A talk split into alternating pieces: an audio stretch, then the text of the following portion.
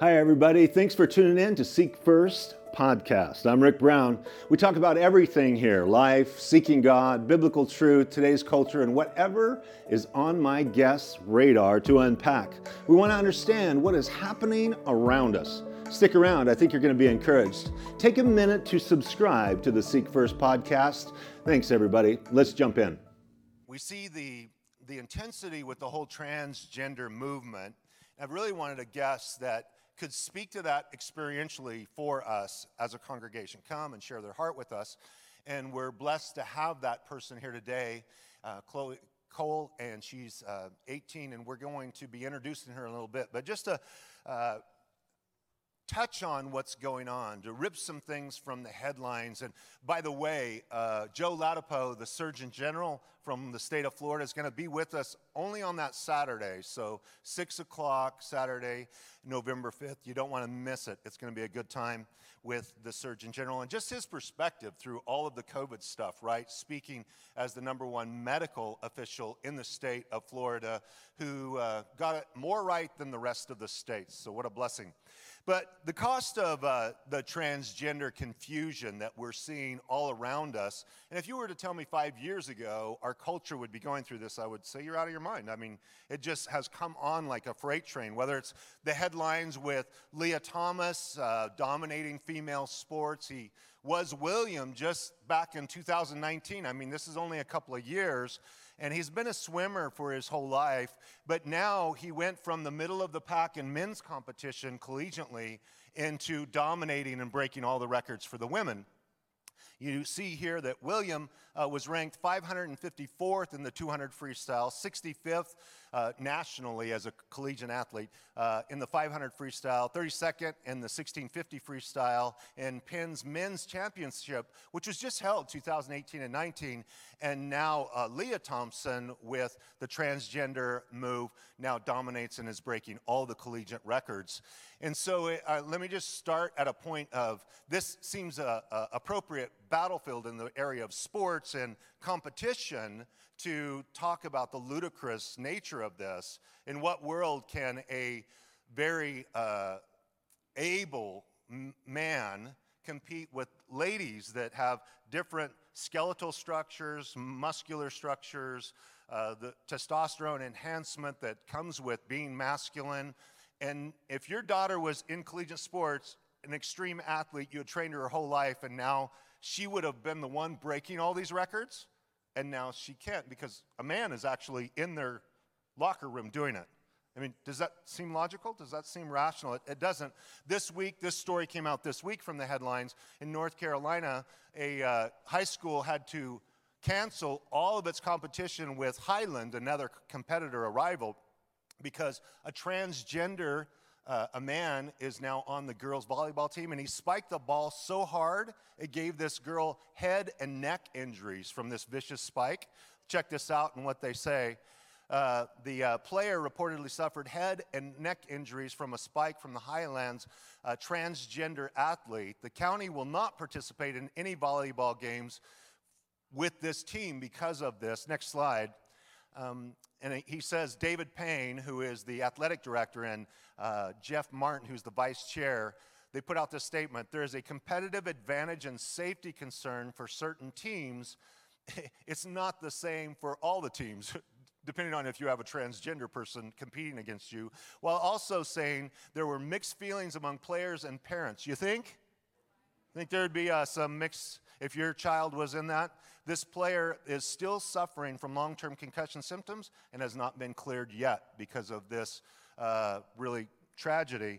Well, we look at our own Jacqui Irwin, who's running for office, and she herself was a uh, All-American swimmer at UC San Diego. And this is her answer. She was asked recently by a voter what uh, she thought about this. And this is not an off the cuff answer for her uh, leftist leaning. She said, I thought this out already. We start puberty blockers at age eight or nine. By the time boys transfer into girls and teens at age 12 or 13, they have new friends. By the time they turn 17, 18, or 19, nobody knows their past. So the answer is to start them on puberty blockers even younger. Can you imagine an eight year old? Little girls start puberty between uh, 9 and 13, boys from 10 to 14. And so check this out though. This is um, Marci Bowers is the leading transgender surgeon in America. She has done 2,000 surgeries, more than anybody else. She is the uh, expert in surgical procedures. Her boast is she has delivered 2,000 babies and castrated 2,000 men. She has done this mathematically, literally. Uh, and she transitioned from Mark Bowers at age 38 but check this out. She finally went on the record to say this. What are the consequences of these puberty blockers? Because you would think if somebody's uh, transitioning to a different uh, gender, that they would have in mind expressing themselves sexually in that gender. Sexuality is a big part of your humanity, how you're designed as a sexual creature. But what discover, look what she says. An observation that I had, said Bowers, this was at a Duke University panel uh, in um, March of this year. Every single child who was, or an adolescent, who was truly blocked at Tanner stage two. If you understand medical things, terminology, there's five stages, Tanner stages to puberty. This was discovered and named after the doctor that did a study in Great Britain from uh, 1940 to 1960. And his partner, which his partner didn't get the name for it, but he is. So, which is the beginning of physical development, which hormones begin their work of advancing a child to adulthood, has never experienced orgasm. I mean, it's really about zero, meaning that you're going to do this whole transition with this goal to express yourself as a sexual creature. And actually, when you get there, these hormones basically neuter you and make you unable to experience any of the experiences sexually that your body normally would. This is, this is devastating to a human when they're going to arrive at that age. Not only that, but if you check out the, the, the Tanner stages, they're five you can research it. I read through all of them. What's mind blowing, if you halt this process, the blockers, so many organs in your body and your endocrine system are involved in the process to bring you to adulthood that it not only changes you, your physical growth, your sexual reproductive uh, abilities and organs, but it also affects your cognitive, it affects your brain. So these are, they're not just isolated in what these medications do. I mean, it's pretty horrendous. And especially an eight or nine year old, are they to be able to process the effects of this? Man, it's, it's unbelievable to me what is going on right now in our culture and that nobody's speaking up about it. And um, we're moving forward, and yet there's this movement for the last 30 years, and I've been a Christian for some 38 years, just this experience, but the agenda never stops. Like if it can't stop at this live, let live moment, right? It's America, you're free to express yourself. Um, this movement, we want the freedom to express ourselves. Well, it's America, right? Whatever happens in your bedroom, nobody's coming after you. You can dress however you want. You want to wear makeup. You want. It's America. You're free. And so you agree, you do you, man. And in an adult world, I'm fine with that. I get to be me. I get to decide what I want to do, right? That's freedom. But it doesn't stop there. Then we want you to agree with us and condone our actions. No, now, now, now you're intruding on my opinion. No, I don't have to agree with you. No, we want you to celebrate with us, march with us, or have your rainbow flag out. I said, I don't have to celebrate with you. No, we want you to participate with us. We want you to make our wedding cake, or we're going to sue you, right? You've got to participate. Well, I'm a Christian, and, and I have a moral code that comes from biblical understanding. I don't want to be a part of that, so I'm sure you can get somebody else. No, you must. And so there's this pushing us into a corner to cram it down our throat. You must agree. We want you to participate. We want you to uh, somehow join us or to affirm us. That's the whole thing. We want you to affirm us. I'm a heterosexual. I'm not looking for anybody to affirm me. I, am about to the point I'm like, where's my flag? Give me a stinking flag. I want a flag. I want to march. Heterosexuals unite, right? it's like, but now it's even a step further. It's like everything is just kind of pushing you back into this corner. Next, now the step further is I want you to join our delusion, and I'm a man becoming a woman, but I want you to call, use the right pronoun for me. So, okay, now, now I got to join your world. Now, I want you to know all people are worthy of kindness, decency, and respect, right? All, I don't care who you are, how you dress. My brother joined, my brother was old school trans, my oldest brother. He joined the homosexual movement, became a drug addict, curled his hair, wore makeup.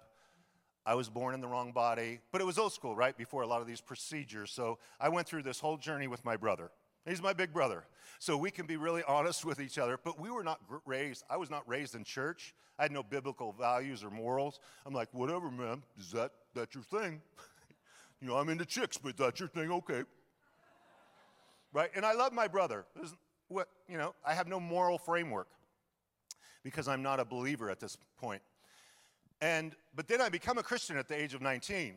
And then him and I start discussing things. He's like, Well, now you're a Christian and, and you have these moral values. I know. I'm like, Hey, you know, the Bible has a lot to say about this whole sexuality thing.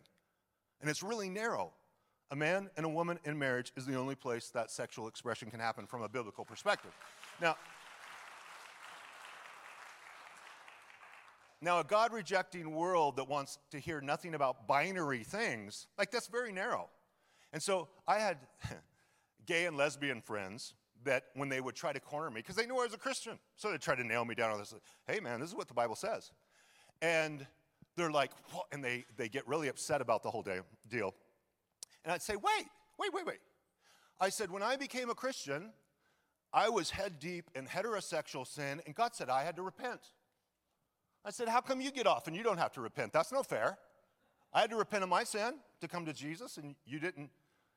Yeah, well, it's not the same. Well, it doesn't matter. It's sexual expression.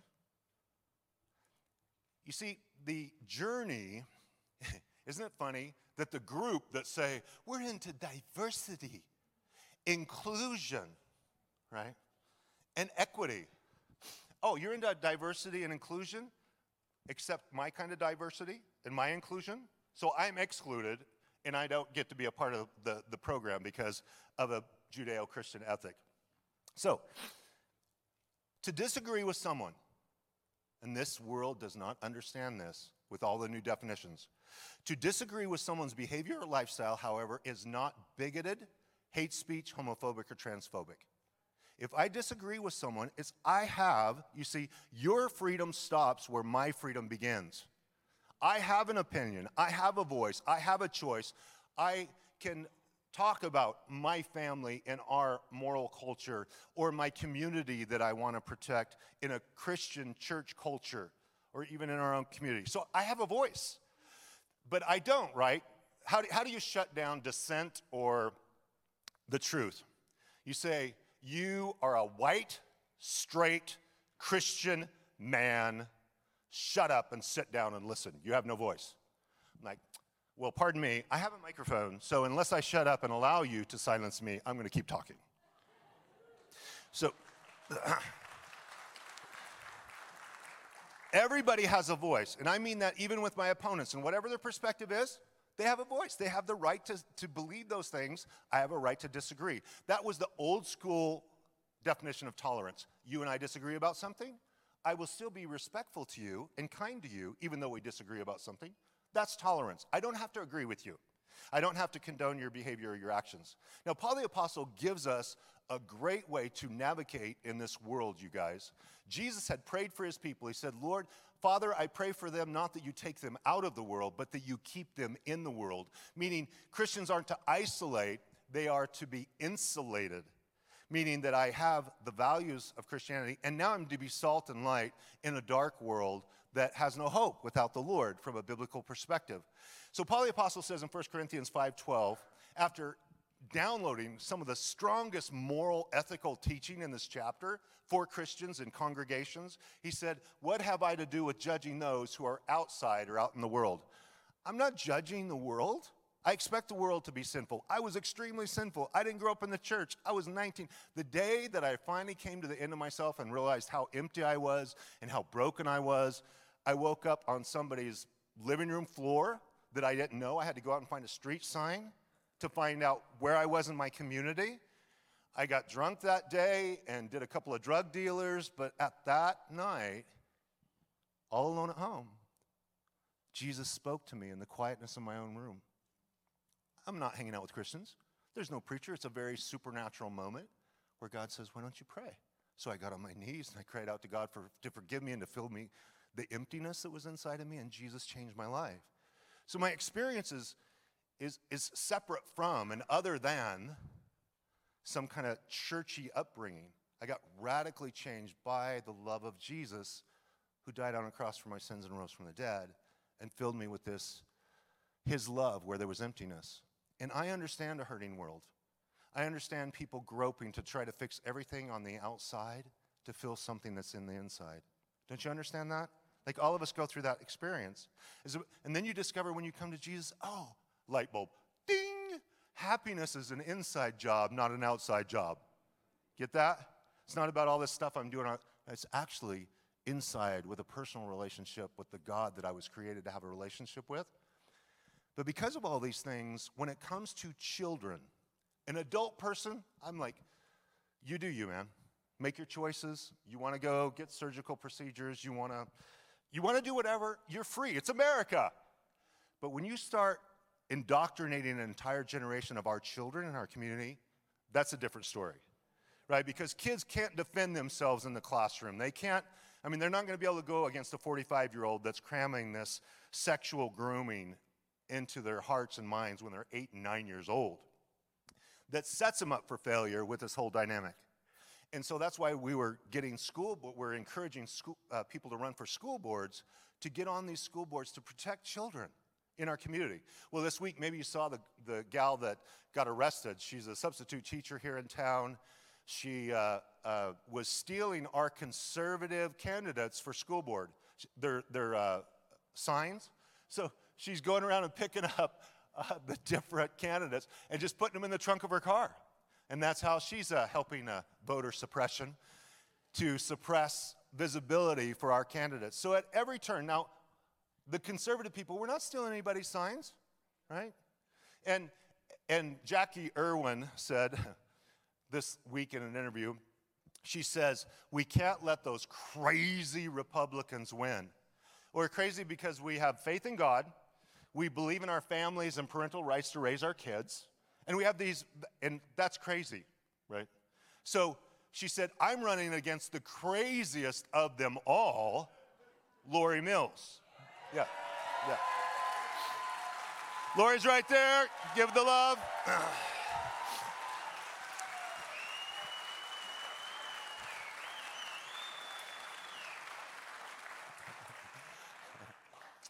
So we are presenting the uh, party of the crazy people that, that love God, love their families, and just have common sense in these things.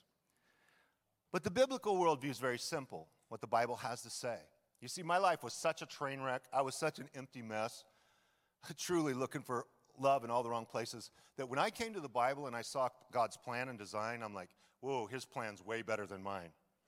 And it fills me with love, joy, and peace. I'm going to do his plan.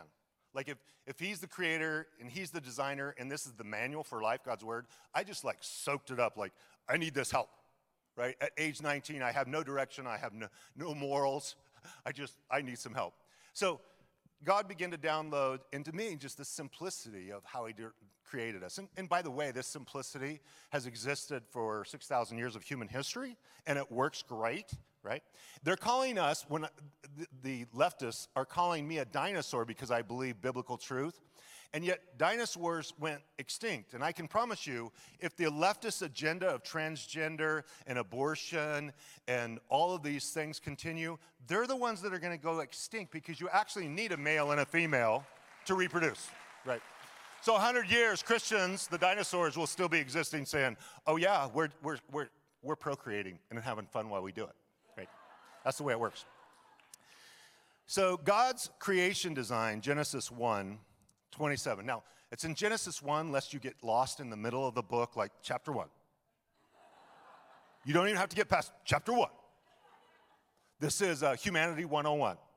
God created man in his own image. In the image of God, he created him. Male and female, he created them. Then God blessed them, and God said to them, Be fruitful and multiply, fill the earth, and subdue it. It's very simple. God said, This is my plan, male, female, and you guys are going to get together in the covenant of marriage as He unpacks the rest of His desire for us. And then you're going to have children in this healthy environment of a mom and a dad, and it is the healthiest. The, the, the family is the building block of all human societies. And yet the left wants to destroy all the building block of society. Jesus affirms this because there are those who say, well, yeah, but Jesus wouldn't say, no, Jesus wouldn't say that? Okay, when asked about marriage, a different subject, he's asked about divorce, but it says in Matthew chapter 19, Jesus' response, Have you not read? And that's my question anyway. Have, have you ever read the Bible? Do you actually know what it has to say? It says, Have you not read that he who made them at the beginning made them male and female, and said, For this reason a man shall leave his father and mother, be joined to his wife, and the two shall become one flesh. So then they are no longer two, but one flesh. Therefore, what God has joined together, let not man separate. Jesus confirms Genesis 1 and what the plan is. David celebrates God's incredible, incredible creation genius about his own life in Psalm 139. And this is what I encourage you I don't care if you're male, female, this encouragement is so important and dynamic. Psalm 139 For you formed my inward parts, you covered me in my mother's womb. I will praise you, for I am fearfully and wonderfully made. Marvelous are your works, and that my soul knows very well. My frame was not hidden from you when I was made in secret. You are fearfully and wonderfully made. Now, there is an awkwardness to grow up, correct? How many of us would like to live junior high all over again? With all the torment. I don't, I don't want to revisit junior high and your body going through, you know, all the stuff. Because there's those people that early mature, right? They're sixth grade, they're saving. And you're playing basketball with it, you're like, dude, like we went away this summer night, came back, and you look like my Uncle Ed. What, what happened? And then us Johnny come latelys to the table, it's like, when am I ever gonna grow up? Or when's this gonna happen? And girls that are late bloomers, all their friends are getting all the body parts, and you're like, what about me? What's going on? And people, I mean, it's very hard, to, but you know what happens through that, you guys? Is it's character development, right? Finally coming to grips with who you are and who God made you. And to get to the end of it and say, I am fearfully and wonderfully made. God, God created me this way. And um, He knew what He was doing in His creative design. Now, in masculine, feminine temperament, I have always understood humanity to be a, a broad uh, swath, right? You know, you have those that are extremely masculine. They woke up, you know, age one in camo, with, ready to go to war, right? They're, they're all jacked up and masculine. And on the far end of the spectrum, there's the temperament of the girly girl in a princess dress, and she just loves those things. But then there's this huge swath in between. And where do you find yourself? That's about temperament. It's not about gender. It's about the expression of temperament within this dynamic called humanity. And depending on who you are, uh, your point of reference, I know people that are extremely girly girl and guys that are extremely masculine, and then everybody in between. Then I know those guys that are, exhibit some more feminine traits at that end of things in their temperament. And then I meet their wife who exhibits more masculine. I'm like, right on, that works. Right? The, the opposites attract. So there is that dynamic, and to be comfortable with it, my mom was an extreme tomboy as a farmer's daughter, and that's who raised me. My sister was an extreme tomboy who could whip my, my brother and I until we finally grew up. Um, she was super tough. And then I married a tomboy, my wife, who's really cute, but is more comfortable in a hoodie and a ball cap with a pickup and a horse trailer and her horse skip. She's gonna go rope some stuff. And and then I raised a daughter who's very uh, comfortable in her own skin. If she makes herself up to look pretty, she looks like a supermodel. She's like drop dead gorgeous. But usually she just wants to wear a hoodie and hang out with, you know, my son and all his friends, his guy friends, and snowboard with them and stuff. And I mean, just to give you a for instance, she's 31 and she just finished hunter training to bow hunt deer in upstate New York, right? So she, she can go from supermodel to I'm gonna kill a deer. And when she was in 15, she went on an event. She comes back from the event. The youth pastor comes to me and said, Pastor Rick, I got to talk to you about Jessica. I'm like, what? And he said, we were, we were playing the, at the youth group, they decided to play full blown tackle football. You know, obviously no pads or anything. And Jessica wanted to play. Now, Jesse's 5'9, 135, and super strong. And so she hit a kid so hard it made him cry. And now his parents may be upset that, you know, I'm like, and I, I listened, you know, you want to be patient. I go home, I'm like, high five, just that's the way I touch it, babe. Just like, so that spectrum is so, um, I guess I got corrected last service. Gen Z spectrum means there's 72 genders and it's fluid. So drop that. Temperament is a wide range. And you just have to be comfortable with who you are, right? But you were born a gender, and you will be that till you die. Every single chromosome in your body cries out that gender and says what that is. So, having said all that, uh, in this craze, for a long time, I've, I've wanted somebody to come visit with us that could share their story. And um, so months ago, we, we reached out to Chloe. And if anybody watched Matt uh, Walsh's event at Nashville on Friday, it was uh, Stop Child Mutilation Through These Surgeries That Are Going On. And there was, it was only an hour and 15 minutes, and they had all these people shouting at him the entire time. It was very intense, but they spoke to about 3,000 people. And Chloe was able to be one of those people to stand up there in Nashville on Friday and then flew to spend the weekend for you fine folks. So she's working hard to ha- make her voice known. So please welcome Chloe Cole.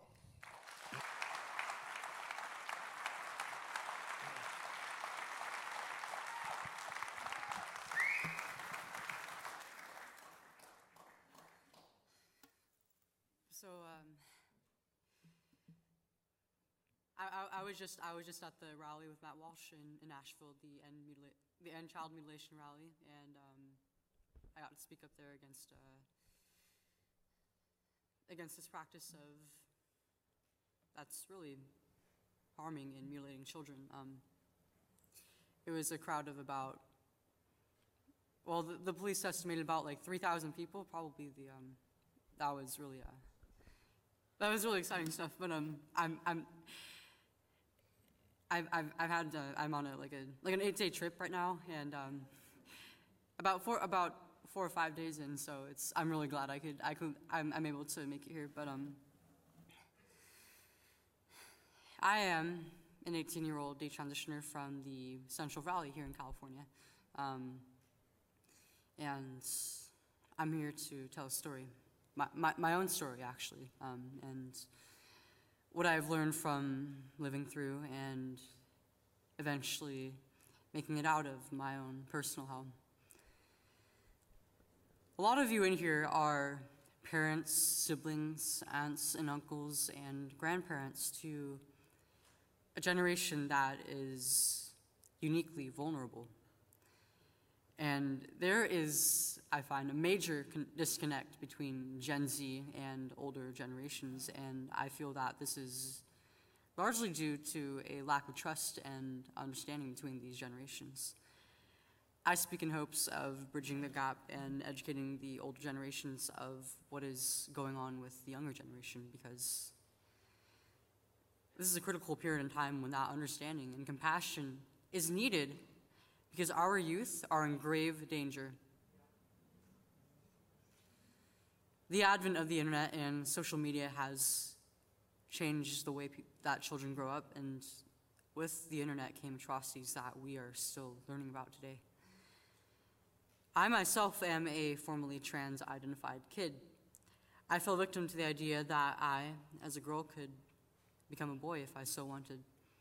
And at the age of 12, I began to cut my hair shorter and buy boys' clothing.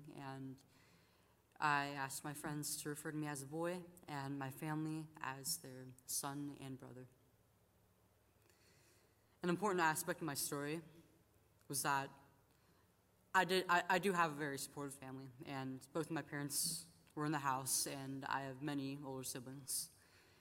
I, I wasn't abused at all. I am not just a corner case.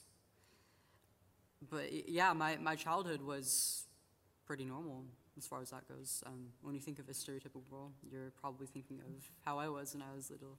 I mean, I loved bright colors like pink and purple. I loved wearing skirts and dresses and playing with dolls and drawing. I still love drawing. Um, I admit that um, growing up with so many brothers did rub off on me a little bit. I loved play. I, I still love playing video games, and when I was a kid, I loved playing in the dirt and with like my older brother's Legos, and Nerf guns, and toy trucks.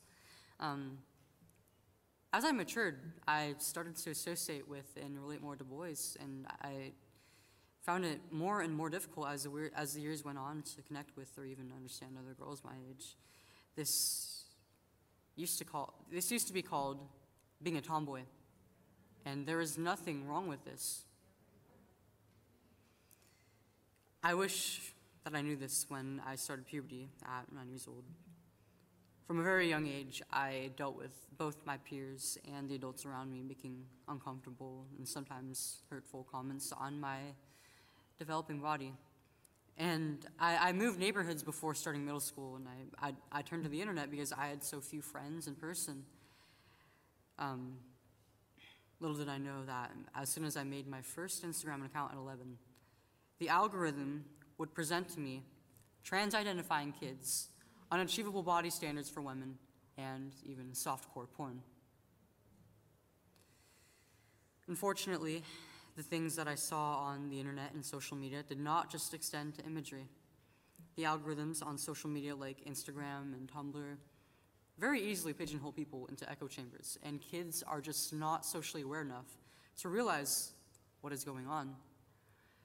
I was captured by woke ideologies without even realize that, without even realizing that there was such a thing. One of the most damaging aspects of these pervasive ideologies is modern day feminism, which feminism used to be about empowering women and understanding that we are powerful in ways that men could not even begin to imagine. It used to be about the idea that we are not just stereotypes. It, me- it used to mean that women can make our own future and deserve not just a place in the world, but to be leaders in it. And the so called intersectional feminism of today has completely thrown these ideas out the window. This new destructive approach to feminism has washed over the footsteps of heroes like Sojourner Truth and is actively degrading the rights and safety of women. Intersectional feminism not only does that, but it also infringes upon the rights of others and has devolved into a men's rights movement. I have a feeling that not a single woman in this room wants to see a man using a man in a wig using our restrooms and locker facilities. These are all I, but these are all ideas that I was unknowingly indoctrinating myself into at 11 years old. I think any girl that age would despise growing into a woman if that was her idea of womanhood. I decided that I wanted nothing to do with womanhood anymore and that I, I wanted out. And from the internet, I learned that there was a way out. I left a letter to my parents on the living room table explaining to them that I am no longer their daughter. Instead, I am their son. They had no idea what to do with me. They loved me and they wanted to support me. So they did what most parents do when a child is suffering from a mental health problem. They brought me to, they, they sought professional help for me. And that was, that ended up being the biggest mistake that my parents and many parents around the world really have made. The doctors that we went to, they weren't really doctors, they were liars. I was not suicidal, but my doctors did not hesitate to coerce them into medicalizing me with cross sex hormones, and they cited faulty suicide statistics that don't, that are just not scientific. They gave them a very simple question Would you rather have a live son or a dead daughter?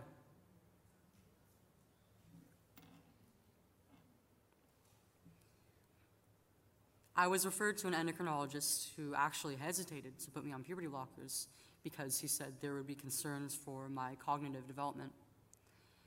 My so called gender specialist expressed frustration with this and referred me to another who immediately affirmed and prescribed blockers as well as cross sex hormones to me at only 13 years old. Imagine telling a 13 year old girl, Are you aware that you may experience atrophy of some reproductive organs?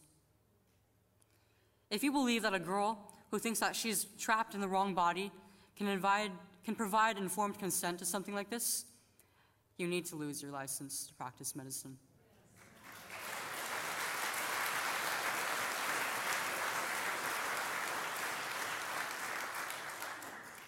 I didn't understand that this decision would permanently impact my overall health. I still don't know whether I'll be able to conceive a child or not.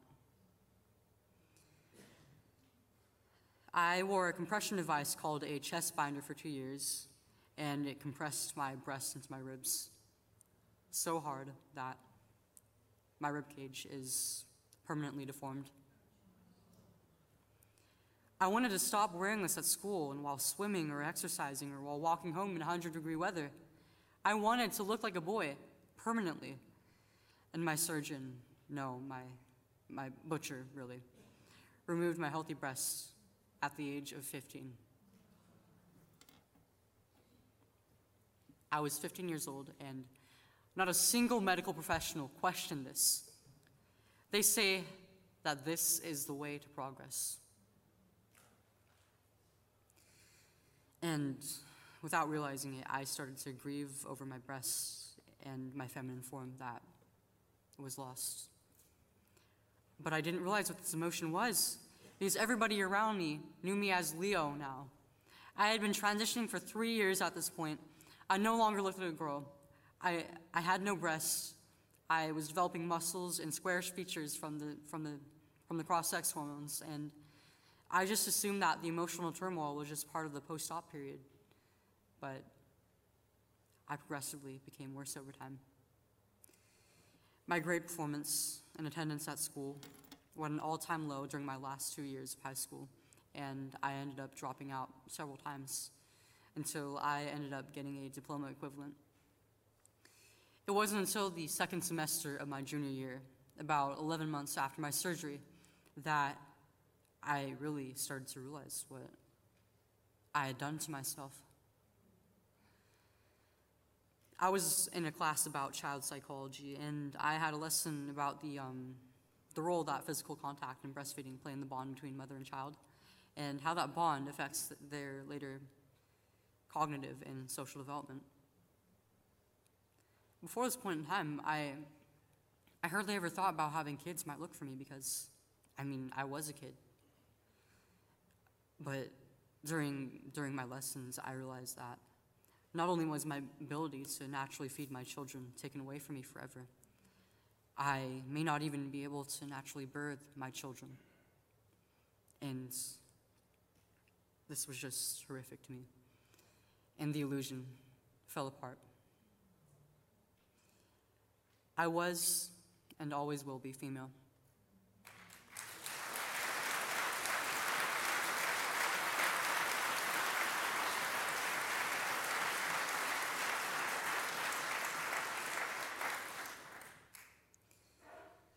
So the next question would be what are we able to do about this? I believe that this is a spiritual battle that needs to be fought with love and understanding. I have many detransitioned friends who feel that they have been failed by religious institutions. There are some people who have come at this issue with hatred, but there is no room for that if you want to help these kids.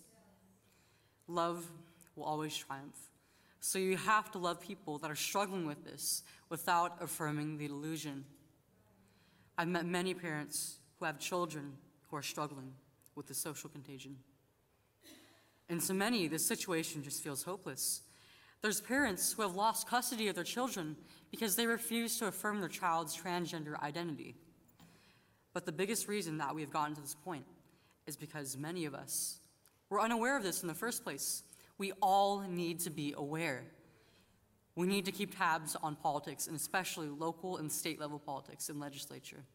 Parents and caretakers need to keep a close eye on their children, make sure that they're involved in their community, and that they're active in a sport or a hobby. And the next step would be to educate our community and in helping these kids without ostracizing them.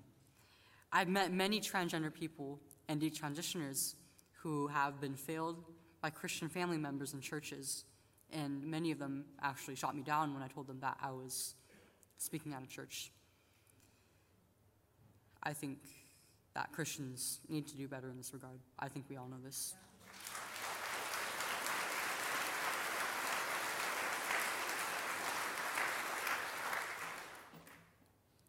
I will continue to spread my message to all who will hear me out.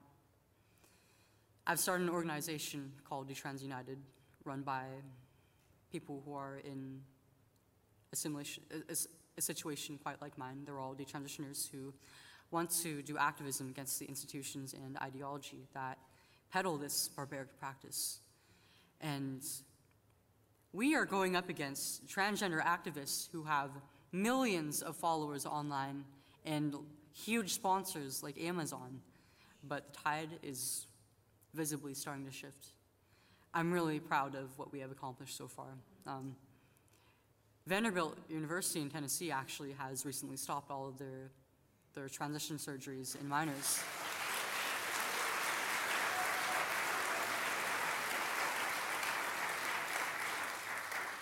I think it's safe to say that we are winning, and I'll be in this fight until no more children are being transitioned and subjected to medical experimentation. Thank you.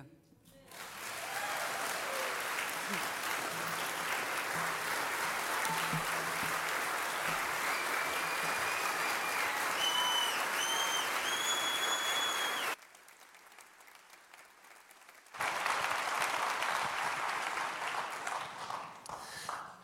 so much for sharing your story and, and coming. And uh, the first two questions I know are, that are going to come, and we talked about this in our previous services, but that encouragement, what would you share with parents that is uh, really two things you've shared that are key in this challenge, this difficulty that people are facing?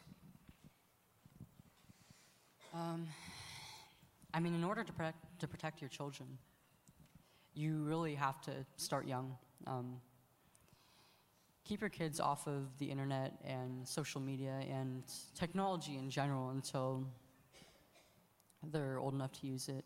And once they're old enough to make that jump, um, monitor their usage, monitor what they are looking at and how long they're consuming certain forms of content. And um, outside of that, keep them, keep them busy, keep them active, keep them in a sport while they'll learn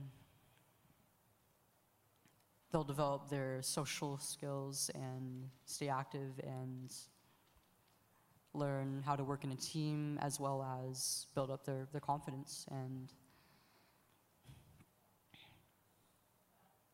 let them know that they have community. Keep them involved in community and let them know that they are loved and they this is, this is, this is really important for especially for teenagers to hear. Um, let them know that they're so much more than their form their body.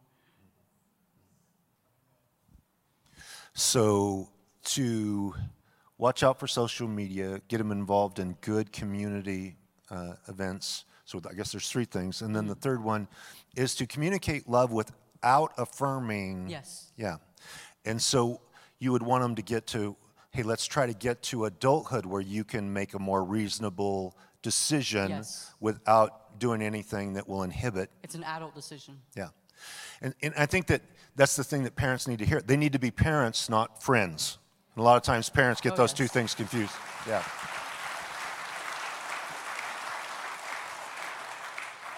And we would always have those conversations with, with my kids as they're growing up uh, hey, uh, I, I'm your parent. You may not like some of the decisions that I'm making, but it's not about friendship. When your kids are grown and mature, then you have a friendship, and hopefully you have those two can cross over in growing up because love is communicated. But you know, it's it's not even on the similar scale. But both my kids, when they were 15, they wanted tattoos.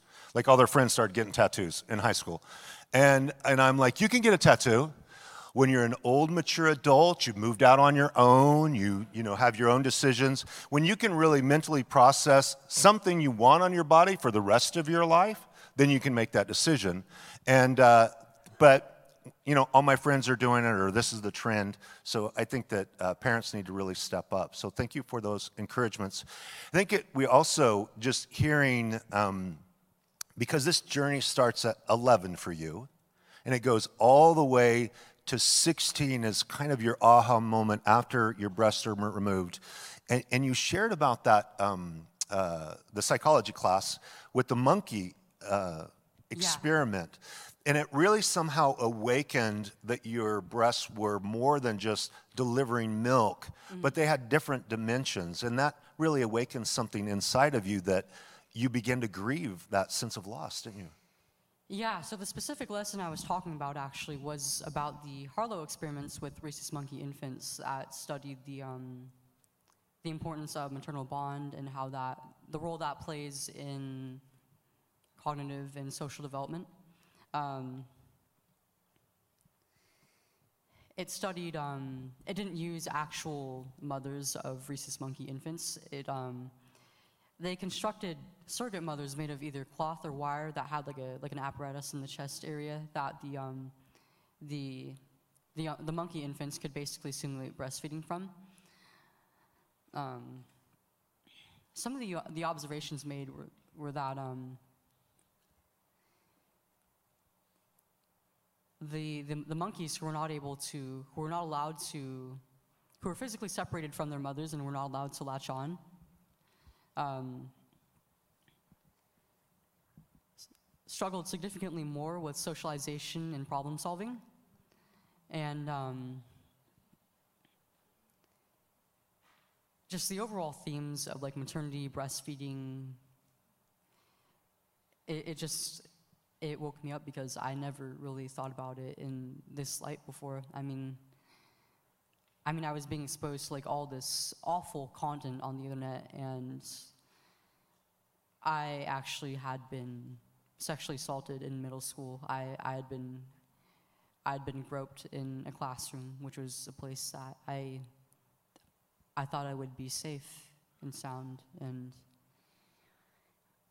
I started to see my breasts as not just a part of my body, but just something that brought me unnecessary attention, and I wanted nothing to do with them. I wanted them off of my body. And I mean, before this, I didn't even realize that I felt this way because, you know, during when I was assaulted, I kind of just downplayed it. I told myself to, you know, because I wanted to be a boy, I told myself to just man up and even at school, like I, I knew I knew that I wasn't going to.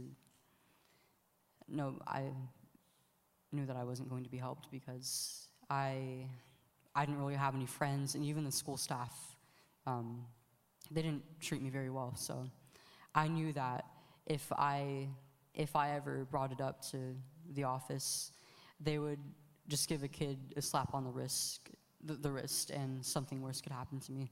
But um,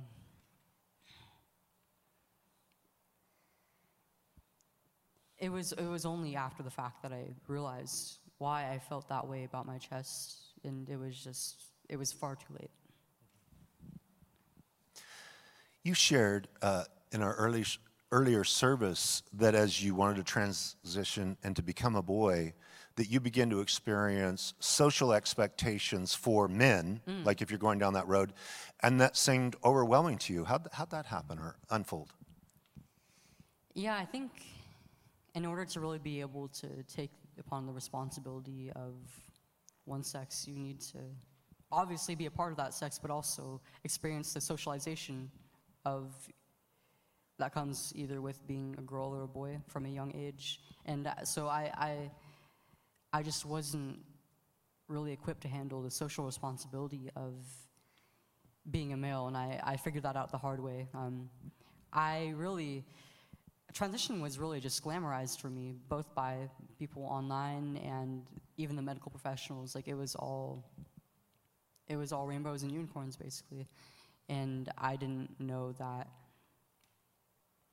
I would pretty much have to change how I acted entirely in order to really take on the responsibility, and that was not something that obviously I was not equipped for. Um, and there was kind of a honeymoon phase where and during the initial years where it was like I'm, I'm like making all these friends and i'm starting to feel confident in myself but that very quickly went away. I was um, well not very quickly it was over the course of a few years actually but i really started to become disillusioned to the reality of being treated as a male. It's a lot different So the grief from the loss of your breast, you didn't even understand it as grief type. Kind of identify the strong emotion, depression, loss, whatever might be there, and that just grew to where you finally just woke up one day and said, "This is bogus." Like this whole journey. And so, how old were you when you had that aha moment? I was 16. I was 16 when I realized that I regretted not only the mastectomy, but every single step that I took in my transition.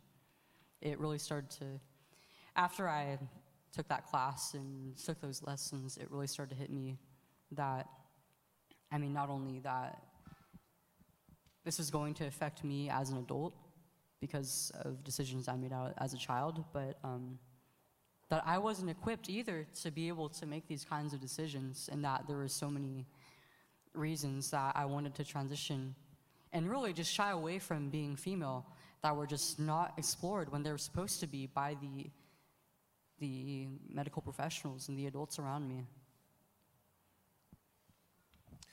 And the real danger now, as we know, that um, especially in the state of California, if you don't affirm uh, the state down the road will take your children probably out of the home. And you oh, were yeah. just sharing a, a, law just passed to be a sanctuary yeah. state for other states. Share with us about that. Yeah, so Gavin Newsom actually just, um, just passed SB 107, which um, makes California a sanctuary state for children and parents of children in other states who want to transition.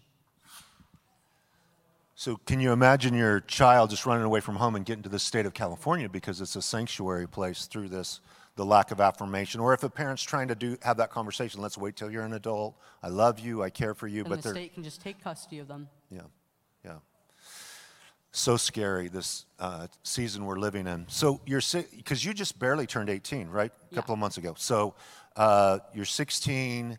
You send the the train's a long ways down the track, right? Three or oh, four yeah. years. Oh, yeah. The family's all calling you uh, the brother and the son. And people around me, like I. All your friends. I, yeah, I I really looked like a male, a short one, but I mean, I, w- I, w- I was 16 years old, so that was kind of just like, it just looked like I was late into growing or something. But um, you were becoming more muscular because of yeah. the testosterone. Yeah. So how do you, w- when you finally got to this place, Chloe, and you're Leo then at yeah. that, you're Leo. So you have to turn a corner. This is all bogus. I want to be Chloe again what kind of emotional process and who's the first person you told to? Um, when I realized this, it was just like the first emotion, and the emotion that really has been running for the longest was I was just hit with the, I was just overcome with a wave of pain. Because I, I, it was in that moment that I realized everything that I lost and I mean, there, there's things that I'll never be able to get back. Think some, there's many things that will never be the same. And um,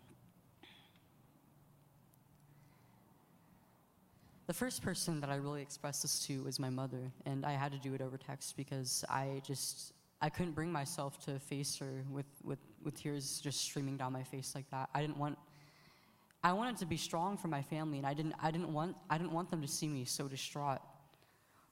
I, I, I had a lot of guilt, actually. Um, I mean, my family was so invested in this. I, it was it was three years. I was transitioning for medically for about three years, and I mean everybody had already been, like I said, referring to me as this new name, and I genuinely looked like a boy, and I just couldn't fathom that it could be it, that it was wrong, that it, that it was all wrong, in that just learning one thing could make everything crumble. So you, the you share with your mom, and she's going to share with the rest of the family. Next mm. Thanksgiving, it's going to be Chloe's going to join us. Mm. Okay. So uh, welcome back, Chloe. Praise the Lord. We all rejoice.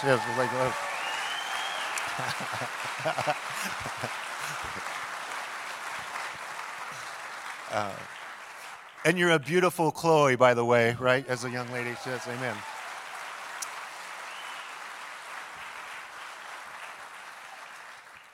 So you come out with the family, you get have those conversations that seem a bit like reconciling an issue, right? Kind of getting, and, and I now want to move forward as a woman through life. But what kind of reception is it out there in the world, your classmates and your internet relationships? Um, a lot of my friendships, both online and in person, pretty much crumbled as a result of this, actually. I lost every friend that I had in person. I lost a lot of people that I had over the internet, and I just really didn't have anything left. I had to go through the motions on my own for the longest, and I had, I had no friends my senior year, and I just didn't really have much in the way of a support structure. Even even from my doctors, they they weren't really helping me at all, and I had to figure out this out on my own on pretty much every fa- facet of the issue. Um, I had to figure out how to how things would go from here on medically, socially, in just every every single every single way that I could think of. Um, but eventually, I did go on to,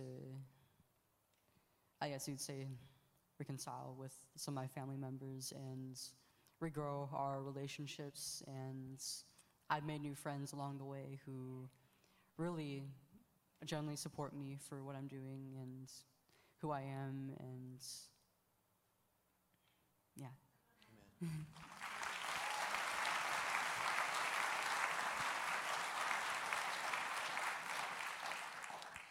And what about the internet? Huh? The internet, social media. You know, uh, because you were talking about you lost your physical friends, but when you spoke out, talk about the, because my understanding is the trans movement activists are not very friendly. If Oh, oh no, they're not. Yeah. Even, even, uh, even as soon as I expressed that, I really started to regret this, and even before I said that I was going to go back um, on my decision, people started to get really hostile towards me. They basically like mocked me for regretting this, and they put all the blame on me, and they they said things like, "Oh, you don't deserve loving parents who allowed you to do this," or "Oh, you're you're harming other real transgender people by talking about your regrets, so you need to just shut your mouth."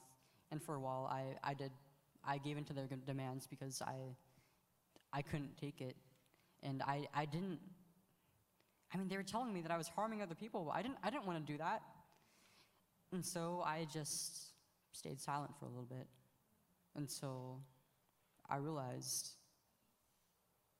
this is a real thing that's going on, and I'm not the only one. And somebody has to talk about this. I can't stay silent about this.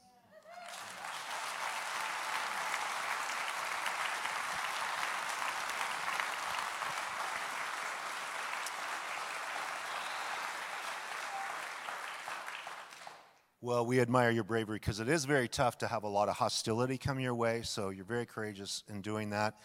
Now, when you are now detransitioning and the doctors weren't very helpful, is there a regimen uh, hormonally to bring you back into alignment with your feminine gender? Or do they just stop everything and you got to reboot on your own? How's that work? I mean, it kind of depends. I mean, like I said, I wasn't really getting any help from the doctors, and I kind of just had to figure this out on my own. But um, I think my body is naturally healing on its own. I mean, there's, there's.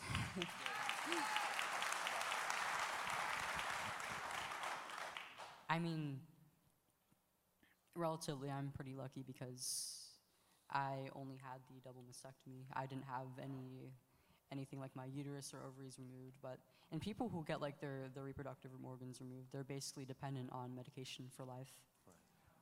We have enjoyed having you, and we would like to pray for you as a congregation. Will you join me? Let's stand together. Let's pray for Chloe. Father, we just thank you for Chloe's life and pray that you, by your grace and your kindness and your love, Jesus, by your Spirit, that you would comfort her, that you would be her strength, that you would be her shield, that you would be her refuge. Lord, give her a courageous voice, a clear message, and open doors for her to be able to speak and share her story to her generation to rescue so many people that their bodies are being damaged for a lifetime through this whole agenda. Lord, have mercy on our nation and the young people of it. Thank you for young people like Chloe, who for such a time as this is standing up. And Lord, truly, you can take those things that the enemy meant for evil and you can turn around and use them for a message of good. Thank you, Lord, for your grace. In Jesus' name, and all God's people said, Amen. Light in the darkness. I want hope for the hopeless and rest for the weary mind.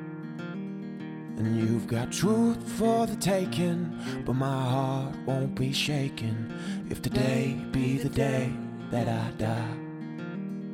Whoa, whoa, whoa, whoa.